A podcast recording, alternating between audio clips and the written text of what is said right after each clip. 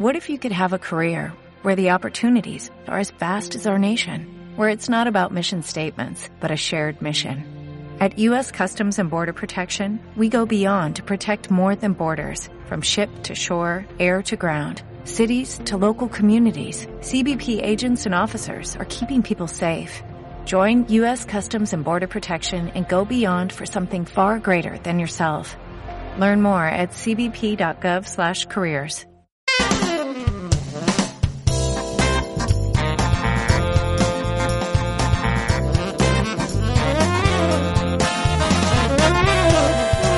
Cordial saludo para todos. La BBC, que es el servicio de información de la Gran Bretaña, el servicio estatal, ha publicado en una de sus páginas un documento respecto a qué será del mundo en los meses que vienen después de la pandemia.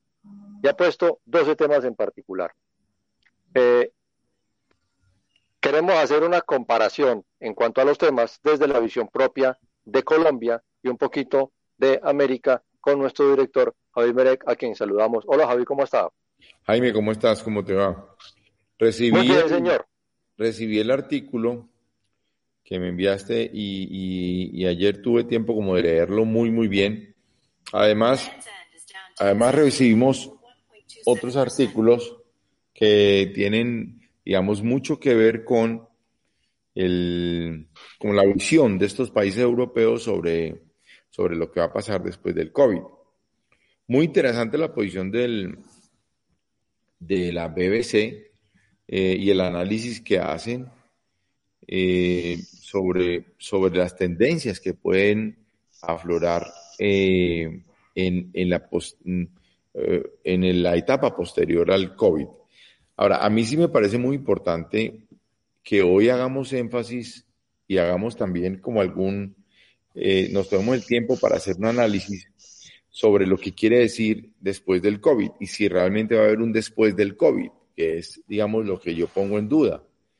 Hemos estado estudiando las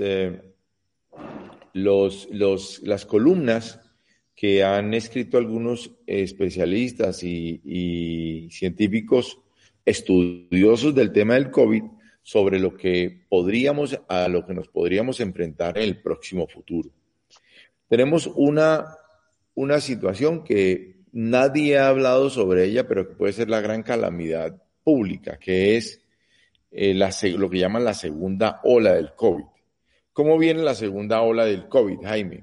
Una vez que el Estado autoriza que la gente salga a trabajar, entonces hay mucha más gente en la calle, mucho más contacto físico, y eso lo que genera es un impacto mucho más rápido del COVID. Yo creo que por eso muchos países han demorado un poco la entrada al trabajo, sobre todo aquellos que sienten que manteniendo la cuarentena pueden controlar el COVID de manera que no acabe con la estructura de salud de estos países, que el problema realmente radica en la baja capacidad de la estructura de salud para atender a los pacientes del COVID en un solo momento. Entonces quieren repartir la curva en el tiempo. Con la llegada de estas medidas que autorizan el trabajo, que autorizan que la gente esté en las calles. Ayer, por ejemplo, hablaba con alguien aquí en Risaralda y me decía que la situación, por ejemplo, en algunos rincones de Dos Quebradas, de Pereira, era normal, la gente estaba en las calles, estaba caminando, iba y venía como si no hubiera, uh-huh, no hubiera absolutamente nada. Yo creería que me parece que ahí hay que ponerle mucho cuidado a ese tema de la segunda ola. Y una condición, un condicionante que la hace más crítica, más peligrosa, es que hay en este momento hay descubiertas 4 distintas cepas del COVID. Quiere decir que el COVID con el que nos enfrentamos en China, con el que se enfrentó en China la humanidad, ha ido mutando rápidamente y ya tiene 3 nuevas cepas. Esas nuevas cepas independientemente han afectado de manera drástica y dramática muchos continentes. La cepa número 1, que fue con la que nació, está afectando fuertemente en Europa, y la que más se ve en Europa, la más notoria en Europa. La cepa número 2, pues todo el sureste asiático y China. Ya lo habíamos dicho en algún programa hace un tiempo, Jaime, específicamente este tema. La 3 está afectando a toda América y la 4 a África. A mí, ¿cuál es la preocupación ahí? Que en la medida en que abres la economía y empiezas a recibir la gente nuevamente en los mercados, las cepas se van a ir confluyendo en una población que está completamente expuesta.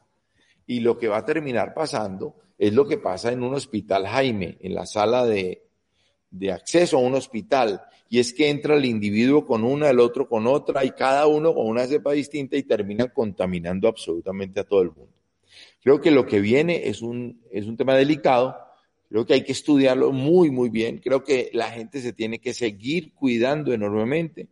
Hay que mantener al día los procesos de higiene personal, y hay que esperar, si Dios quiere, que salga una medicina que sea capaz de controlar el COVID ya al interior de los cuerpos de la gente para poder con más tranquilidad salir a la calle.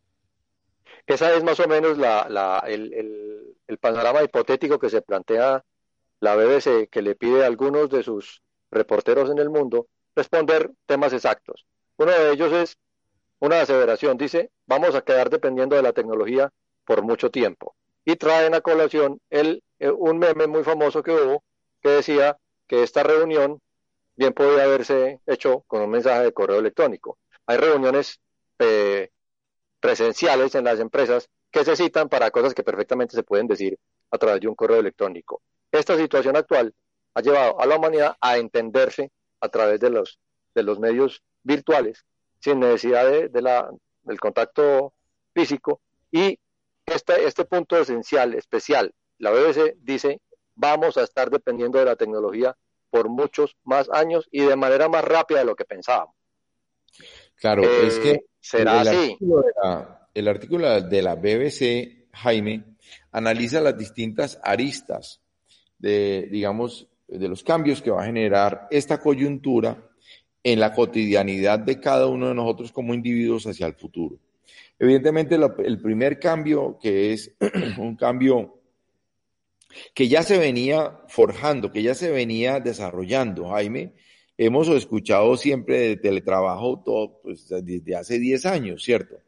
Que Bill Gates ha desarrollado esta estrategia de teletrabajo en todo lo que era sus empresas, sus industrias, para el personal administrativo, que la calidad de vida de mucha gente en IBM, que, en fin, ha habido unas pequeñas puntadas de lo que era el teletrabajo. Ahora, el COVID lo que ha hecho es obligar a todo el mundo a vincularse al concepto del teletrabajo. La eficiencia del teletrabajo en el COVID es muy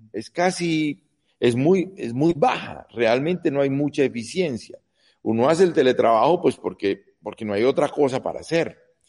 Pero en los procesos, digamos, de integración de ideas, de conceptos y ejecución de ellos, hay una etapa que es la etapa de la ejecución de proyectos industriales, de proyectos arquitectónicos, de proyectos comerciales, que requiere el cara a cara con el individuo, con la comunidad, con los clientes. Sin embargo, yo también creo, como lo ha dicho, y ya también lo habíamos dicho, Jaime, hace un tiempo lo habíamos dicho, la ciudadanía va a quedar dependiendo todos los días más de una integración con la tecnología para poder desarrollar su trabajo. Esto no quiere decir que se va a terminar el trabajo personal, el físico, el propio del que estábamos haciendo hasta hace unos 2 meses, 3 meses, que era la presentación personal en el trabajo. Quiere decir que, no quiere que se va a acabar eso, quiere decir fundamentalmente que se va a modular de una manera distinta, que el 80% del tiempo vamos a estar trabajando desde la casa, desde nuestro sitio de familia, y el 20% o el 30% del tiempo vamos a estar ya dedicados a una operación muy específica en lo que tiene que ver con la presencia personal de la gente. Eso por el lado de la tecnología. Los otros efectos que también mencionaba el artículo, que seguramente vas a entrar a mencionarlos, son los del transporte, son la de cotidianidad, el tema de los deportes y en fin. Si quieres entramos en cada uno de ellos. Hablando del trabajo y del teletrabajo, una de las preguntas de la BBC era si se va a acabar la hora pico. La hora pico parece ser una frase sin sentido, pero cuando uno la examina más profundamente, la hora pico tiene unas implicaciones grandes en toda la economía. La hora pico implica más transporte, implica más logística, implica alquileres. Si nos dedicamos a trabajar desde las casas, muchas de esas cosas van a desaparecer o a mitigarse. Se acabará la hora pico, Javi. Los trancones, por ejemplo. Mira, Jaime, en Estados Unidos había una... Bien interesante eso. ¿Por qué? La hora pico se da porque hay una conjunción de factores. El primer factor para construir una hora pico es el tema de la centralización de los sitios de trabajo en un espacio reducido y específico. Entonces a él tienen que acudir todo el mundo desde las periferias, toda la ciudadanía, para llegar a trabajar y de ahí devolverse nuevamente. Ese es uno de los aspectos. El segundo aspecto es que no hay infraestructura para construir núcleos de desarrollo o clústeres de desarrollo por fuera de los que se han diseñado centralizadamente en el urbanismo de las ciudades.